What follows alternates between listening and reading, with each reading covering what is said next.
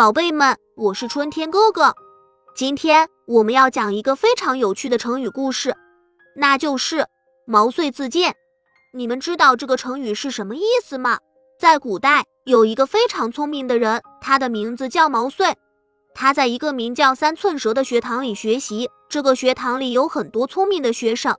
毛遂非常想成为其中的佼佼者，于是他决定自己去推荐自己。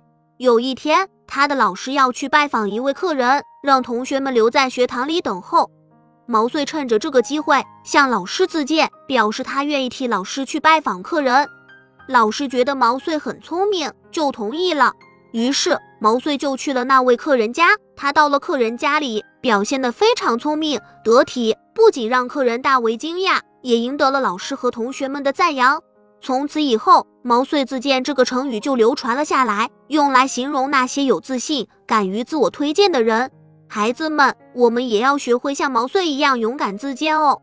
有时候，我们可能会发现自己没有得到足够的关注或者机会，但是只要我们有自信、敢于尝试，自己推荐自己，就一定会成功。希望你们在未来的日子里，也能够像毛遂一样，敢于自荐、敢于尝试，去追求自己的梦想。晚安，宝贝们，祝你们做一个美好的梦，梦里也要继续勇敢的推荐自己哦。好了，宝贝们，这期的故事讲完了。喜欢我讲的故事，就请订阅一下吧。